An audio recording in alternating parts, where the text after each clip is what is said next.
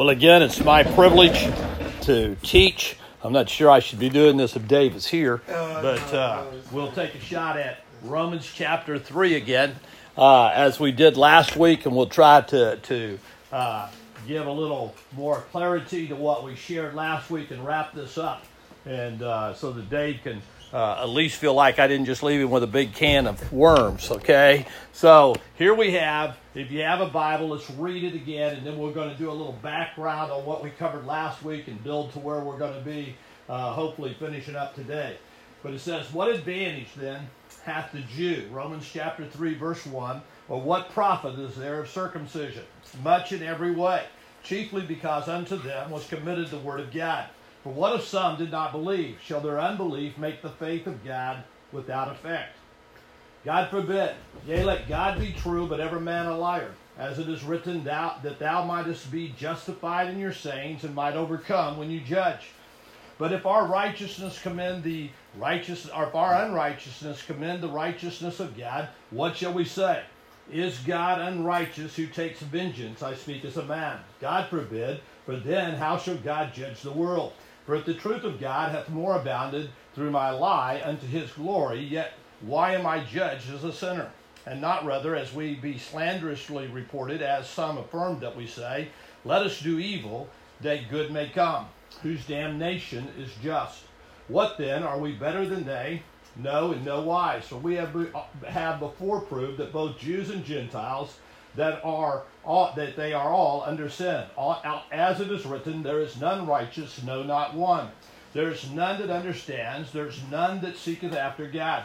They are altogether gone out of the way. They are altogether become unprofitable. There is none that does good, no, not one.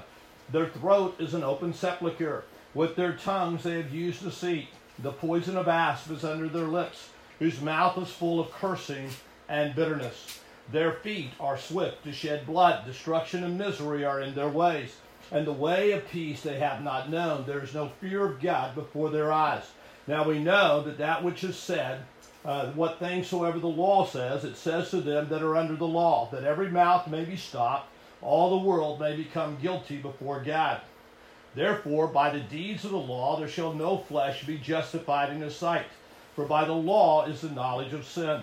But now the righteousness of God without the law is manifested, being witnessed by the law and the prophets, even the righteousness of God which is by faith of Jesus Christ, unto all and upon all them that believe, for there is no difference.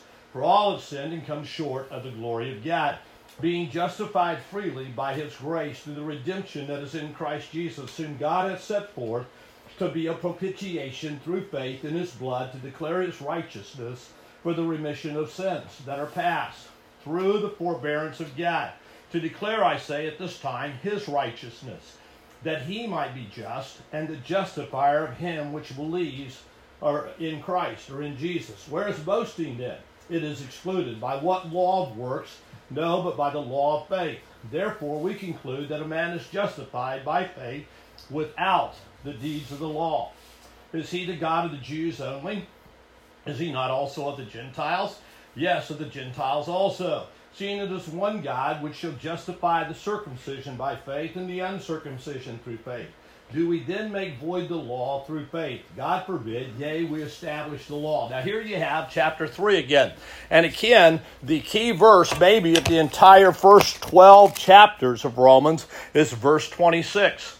The issue here is the gospel of Jesus Christ. And as I shared with you last week, what Paul is doing here is literally giving you the full picture of the gospel that he preaches. Mm. Okay? This is the only church that Paul actually preach or writes to that he has never been there.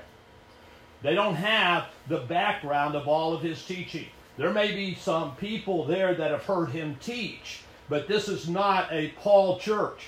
Paul did not found the church at Rome. This is not where he laid the foundation of his gospel like he did in Ephesus or Corinthians. And so when you read those letters, what you really have is Paul giving you maybe bits and pieces of what he taught as he corrects problems within those particular churches. But when you get to the Roman letter, you have an incredible letter because you have literally Paul articulating in fullness the gospel that he has been committed to. Right? I mean, in the very beginning. This is why in Romans chapter 1, verse 1, you have Paul introducing himself as Paul, a servant of Jesus Christ, right? Called to be an apostle, separated unto the gospel of God, which he foretold, right? Or he promised by his prophets in the Holy Scriptures concerning his Son, Jesus Christ our Lord, who was made according to the flesh after the seed of David, and declared to be the Son of God, my friend, with power according to the Spirit of holiness by the resurrection of Jesus Christ from the dead. This is the only time in any epistle that Paul introduces himself, my friend, as someone who is the servant of Jesus Christ, separated unto the gospel. The gospel is the issue of the letter of Romans. Mm. And so when you read Romans, you get the picture. Now, as I shared last week, the problem here, as we think of the gospel, is that we don't see the gospel as God centered. We see it as man centered. We think, my friend, I got a text to, to yesterday from a woman who I've been praying, her and her husband, I've been praying with and, and for their family for, I don't know, 20 years probably. Writing about her daughter who has forsaken the faith. And she said, I don't understand why she would leave the God of love that we so taught her about. And then she articulated why her daughter had left the faith.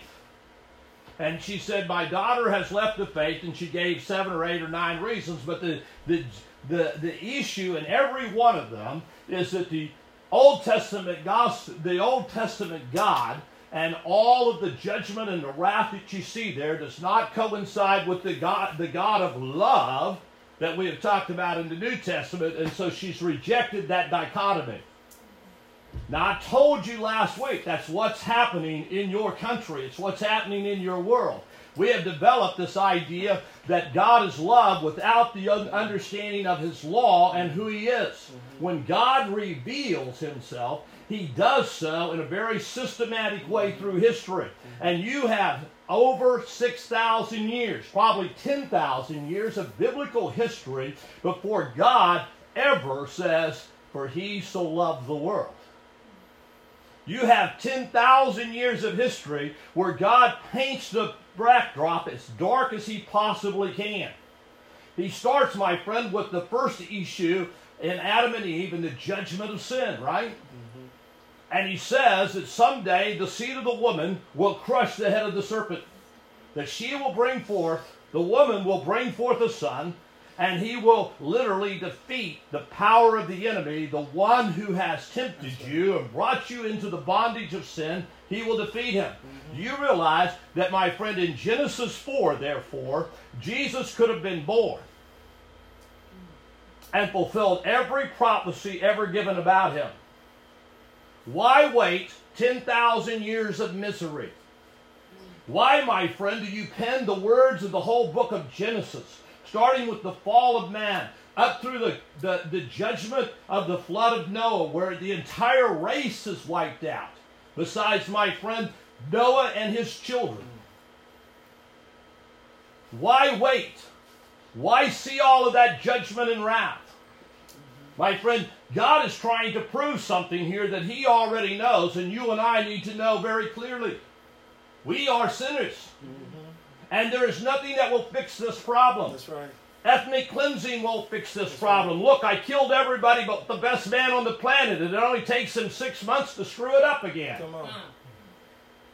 Well, maybe if I separated out a nation of people and gave them very clear, distinct rules that reflect my moral creation, my moral attributes, mm-hmm. then maybe so he takes a nation, separates them by themselves, brings them out of bondage in Egypt. My friend, after 400 years of slavery to make sure they were very isolated,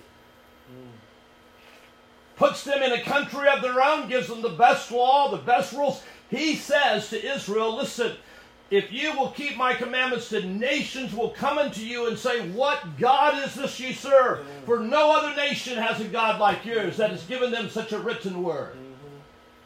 Surely this will do it, right? Now, this is not God trying to figure out a way to redeem man. This is God proving to man that he can't be redeemed any other way.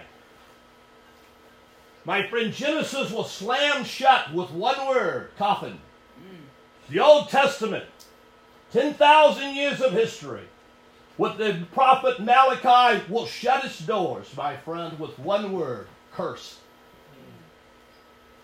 And you will have 400 silent years. God will wait until the picture is as black as it can get. It's going to get awful dark before the light shines. And yet, my friend, we in the church take our children and everybody else and skip right over the entire 10,000 years of revelation and tell them, listen, Jesus loves you. You can see the same thing in Romans. Mm-hmm. Paul talks about his gospel and in verse 14, he says, I am not ashamed of the gospel of God, for it is, or Christ, it is the power of God unto salvation to every man that believes. Amen. To the Jew first, then to the Greek. Amen. For herein is the righteousness of God revealed from heaven, from faith unto faith, for the just shall live by faith. You would think that the next word, based on the way we approach the issue of bringing people to Christ, would say, for God commended his love towards you that while you were yet a sinner, Christ died for you. Not so, my friend. The love of God will not be mentioned in the book of Romans until Romans chapter 5, verse 8.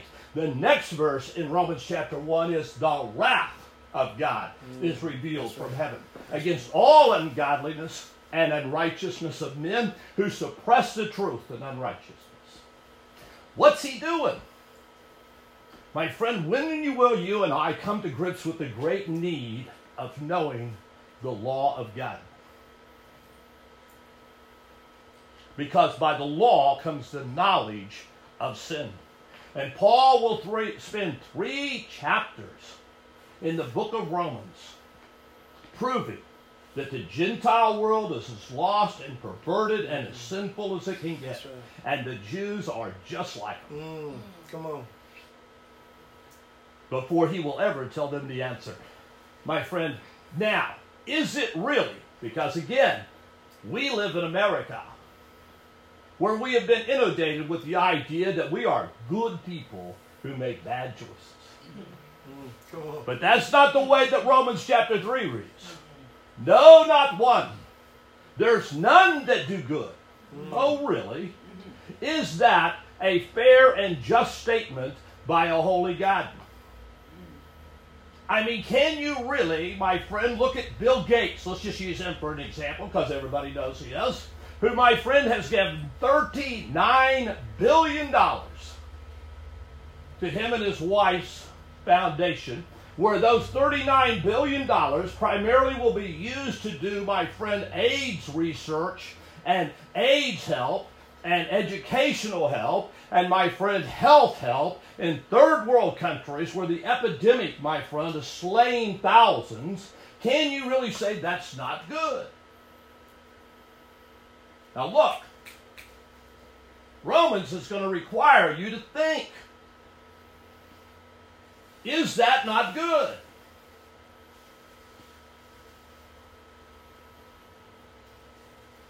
Is it true that none do good? No, not one.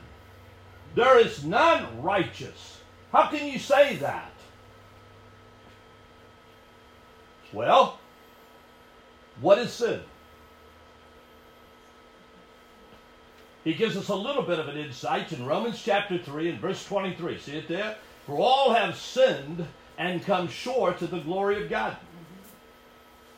Behold it here. That word sin is a Greek archery term that means to fall short of the mark. But if you were to go back through Scripture and gather up the words, like in Psalms 51, where you see numerous words used for sin, where David talks of his sin, his transgression, his iniquity, you begin to get a full picture. For sin, my friend, is, is a transgression of the law. Well, now hold it. That means, my friend, in at least in some interpretation, I mean, uh, de- definition, sin is merely the breaking of one of God's moral absolutes, right? Now let me get this let me help you understand something here first of all. You will never break God's law. You will be broken on it. God's law is settled in the heavens. It will never change. Sin is the breaking of the law, but it's more than that. For transgression, my friend, literally means to go beyond the mark of the law. So now, my friend, I've not only fallen short, I've gone beyond. I not only have the sin of omit, commission, I have the sin of omission. I have not done what God has called me to do. Plus, my friend, I've done what He told me not to do.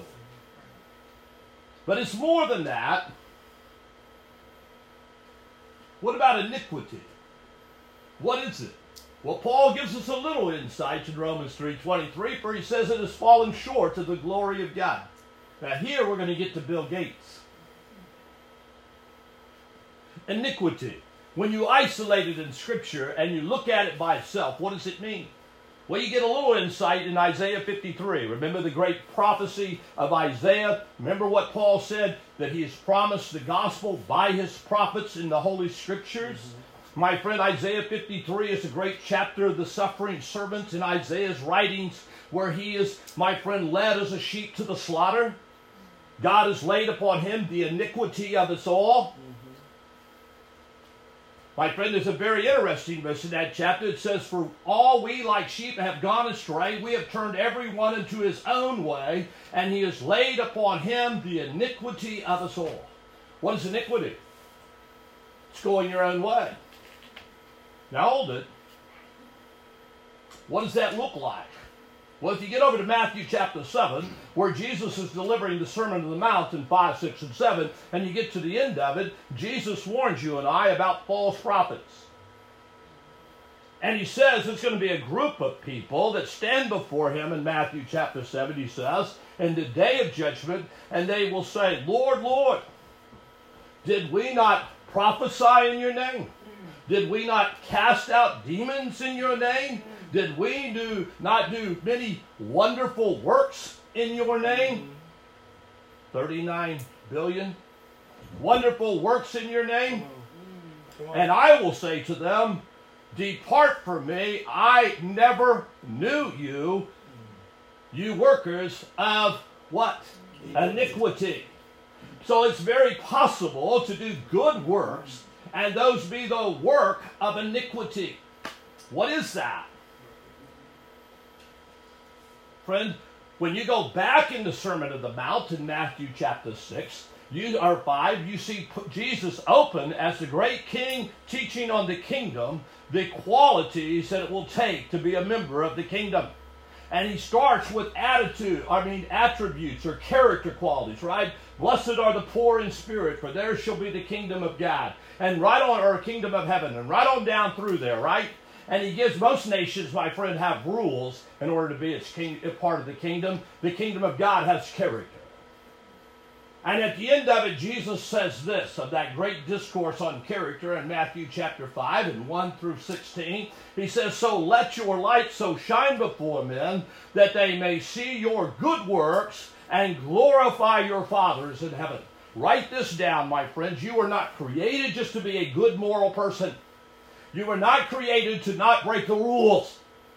You were created to bring glory Amen. to God. Amen. And when you keep the rules, but you don't bring glory to God, it is iniquity.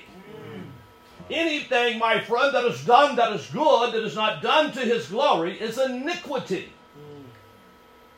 You can cast out demons.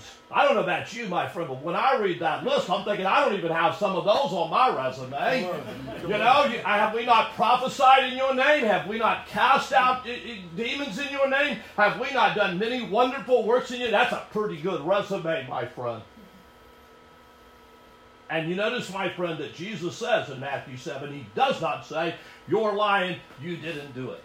Mm-hmm. He just says, Depart from me. I never knew you you workers of iniquity.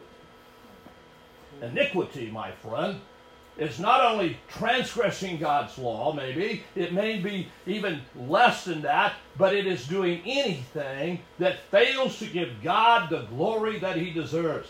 Now, what does it mean to give glory to God? When you get to Matthew chapter 5 again, notice what Jesus says. So let your light so shine before men that they may see your good works. Now hold it. That means the good works aren't the light. They're not the light.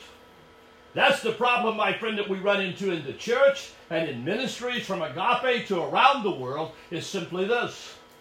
We get ourselves entangled in the good works and believe they're the light. They are not the light. The light is the character of Christ, my friend, given in the first 15 verses. So let your light so shine before men they may see your good works. Character produces good works, that they may glorify your Father. They will look at your works and say, Hold it, those flow out of that character, and that character looks like Jesus. Amen. Amen. Amen. And my friend, when you give $39 billion to AIDS research and all of that, the people that have AIDS may say that's a pretty good work, but God doesn't. And the issue here is not, my friend, what looks good to men and maybe even helps man. The issue here is what gives glory to God, because that's what you were created to do. Amen. And you know this in Romans 3.23, because if you go back in Romans chapter 1, when Paul is writing about the downfall of the Gentile world, he says that God's wrath is revealed, my friend, from heaven against all ungodliness and unrighteousness of men who hold the truth in unrighteousness. For that which can be known of God, he has manifested it in them. For the things, my friend, the invisible things of him are clearly seen since the foundation or the creation of the world by the things which are seen. Hold it. My friend, God created for a reason. He created to reveal his glory. And the visible things reveal his invisible attributes. The heavens declare the glory of God. Right? Yes, sir. Now, all of what does man reveal?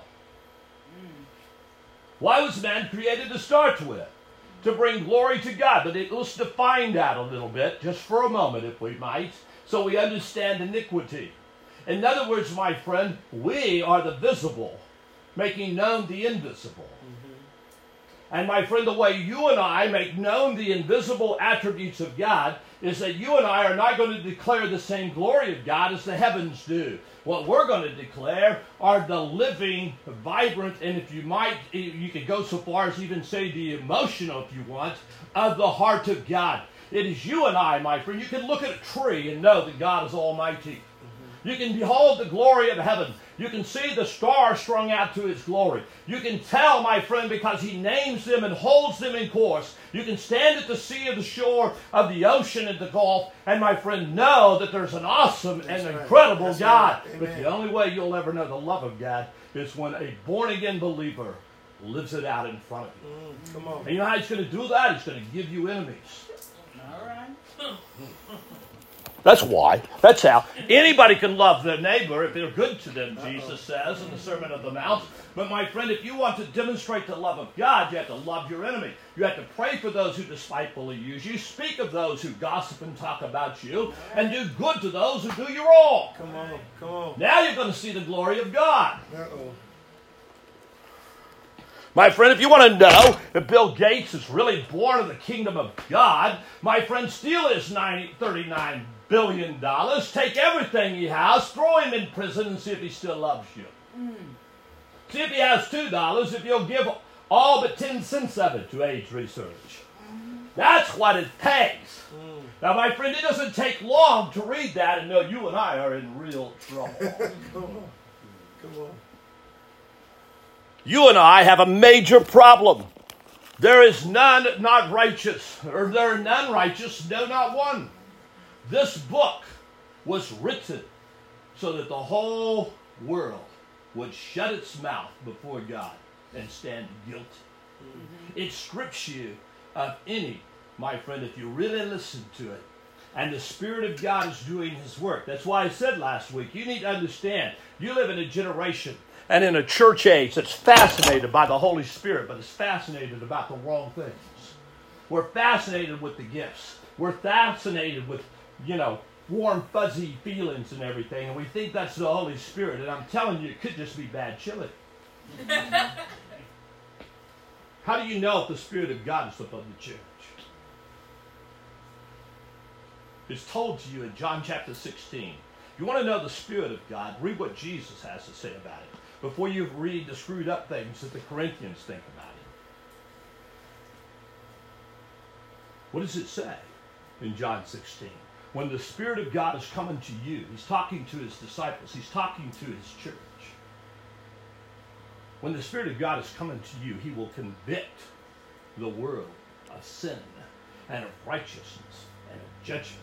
It is the Spirit of God that takes the Word of God and applies it personally to your life, mm-hmm. and my friend cuts away all the nonsense and all those things. That's why the Hebrew writer in Hebrews chapter 4, verse 12, will say that the Word of God is quick, it's alive, and is sharper than any two edged yes. sword, piercing and cutting even to the dividing of the soul and the spirit. Now, stay with me. And the bone and the marrow, and reveals the thoughts and the intents of the heart. My friend, do you understand that sin goes deeper than what you do? It goes to the very heart of the motive of why you do it. Mm-hmm. And if it's not the glory of God, it's the Spirit's job to say, no, you are guilty.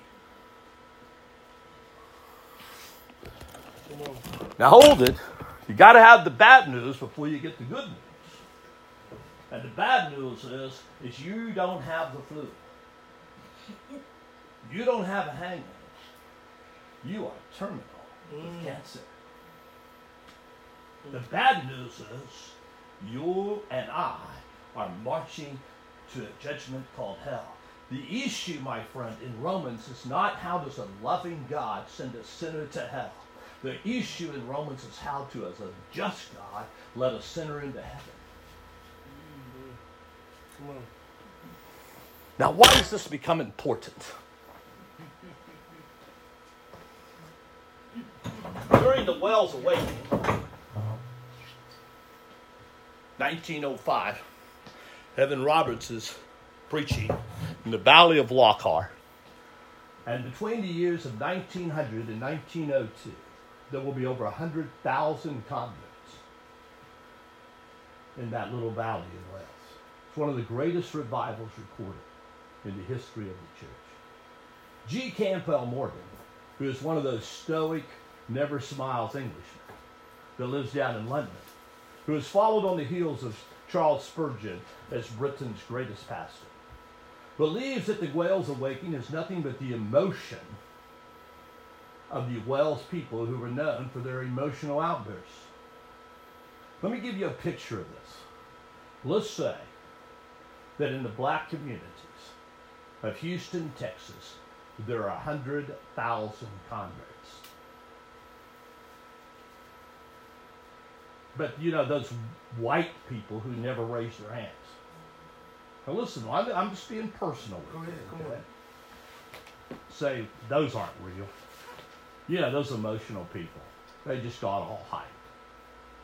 So G. Campbell Morgan, 10 years after the Wales Awakening in 1910, decided to prove and debunk the Wales Awakening.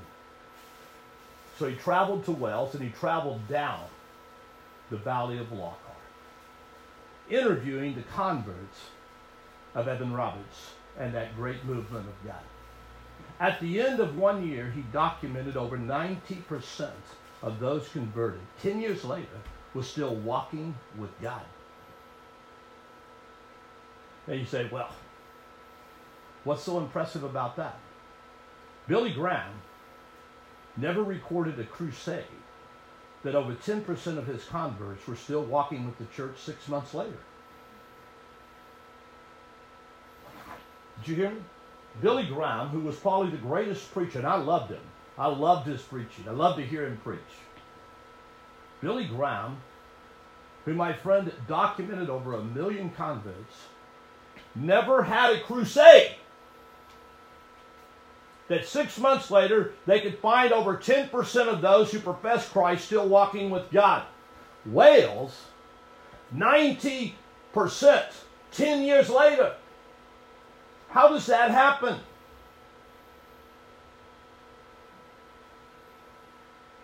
What's going on here? You study the revivals of Whitefield and, Whit- and, Wesley of the late 1700s that set the colonies in England aflame and literally, my friend, empowered the men who would say things like Patrick, you know, what, whatever, Henry, who was a better preacher, by the way, than he was a politician.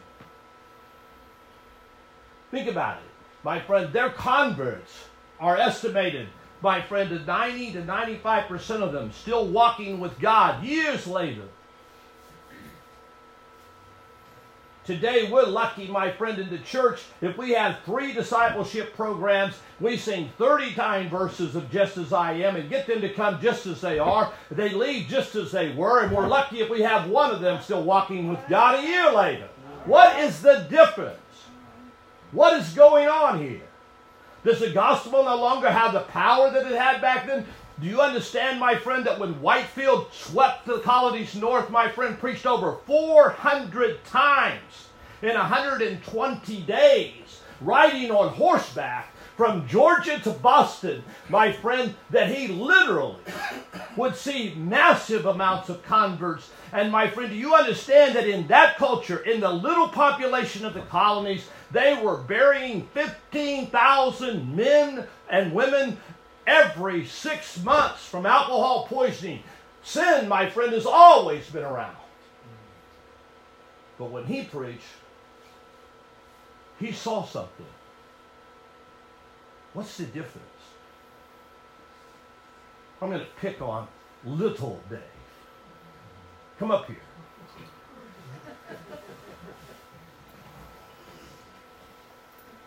Little Dave is right.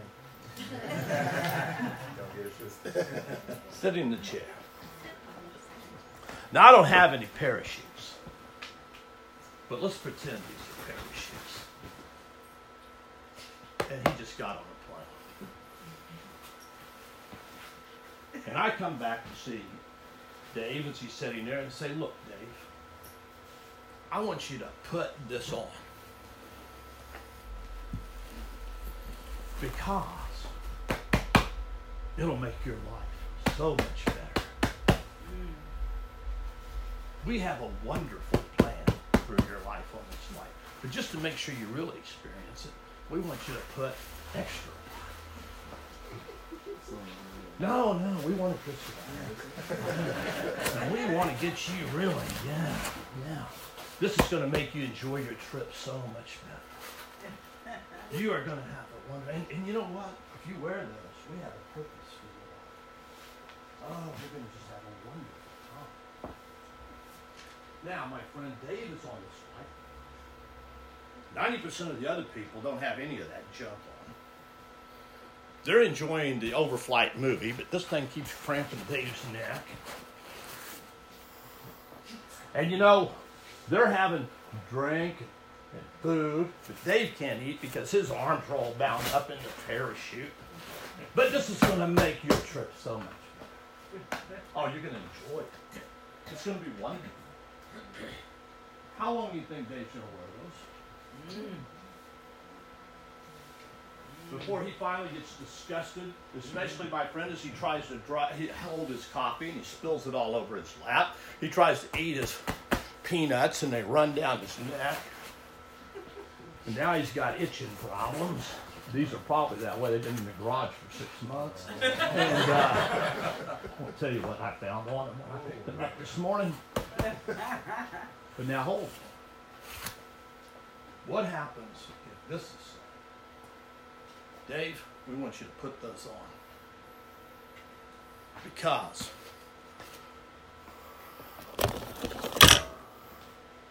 we've studied this plane. We can document 10 reasons why this sucker is going down. The bolts of the engine are coming loose. There's a bomb in that wing. And I just keep documenting one after another. These are the reasons it's crashing. And you can bet it's going to crash. You're not going to feel real comfortable having this on. It's not going to fit with everybody else in the plane. They're going to have a great time, but I'm telling you, when this plane starts going down, they're all going to wish they had one. I'm telling you, that will deliver you from the crash to come. Because it's coming. Look out the window. You can see it. See this look? See this study? See that engine coming loose? We know why it's coming loose. It's coming off. You see this document here? This is the health degree of the pilot. He will have a heart attack before this plane lands. Mm. You see that out there? That package? That's a bomb.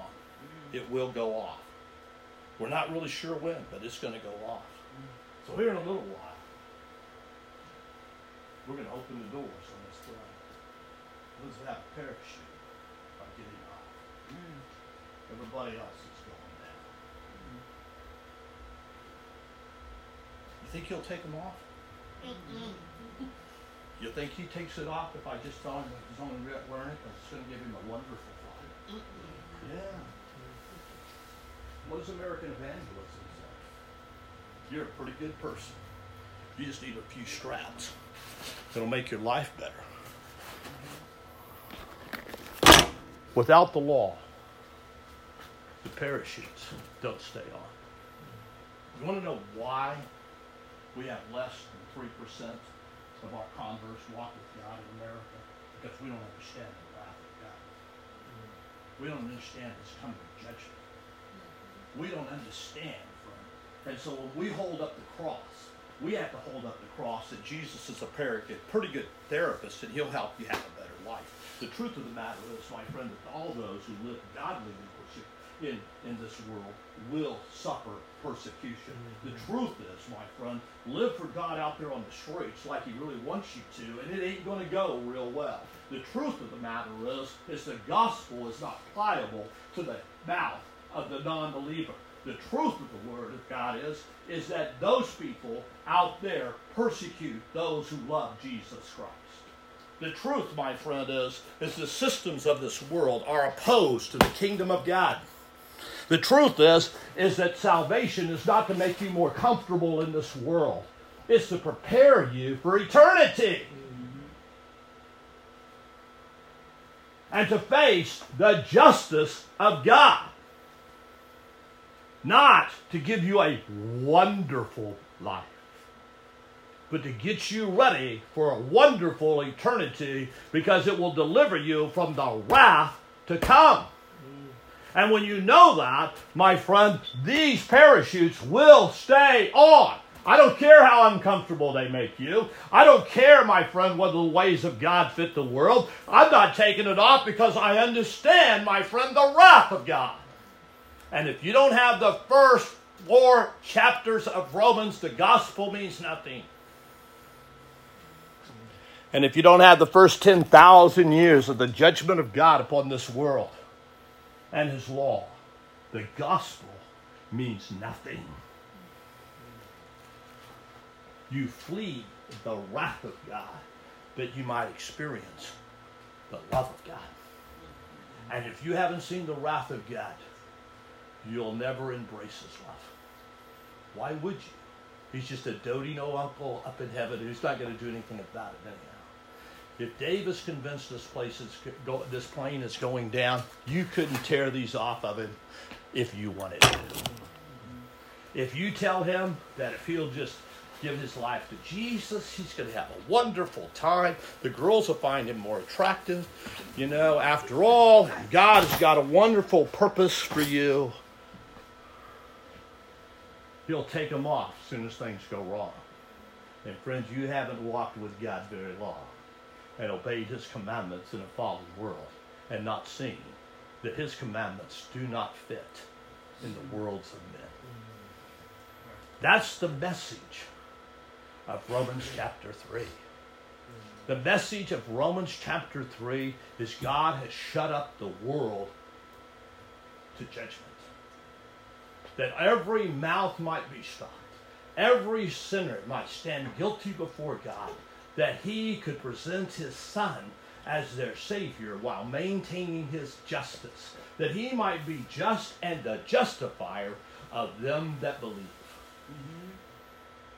He cannot, my friend, come down from the high throne of his justice And he must, because of his overwhelming love, justify the sinner. That's the gospel of Jesus Christ. My friend, that's why you have old hymns, my friend, written where, you know, the old hymn writers would talk about, you know, how they had seen and, and neglected the Word of God. But then they finally saw Christ for who he was. Mercy there was great and grace was free. Pardon there was multiplied to me. At Calvary, friend, at Calvary. Think about those words. Think about, my friend, the words that would say, by God's word, my sin I learned. Really? My sin I learned. Then I trembled at the law I'd spurned until my imploring guilty heart was turned to Calvary. Friend, listen, you got to see your sin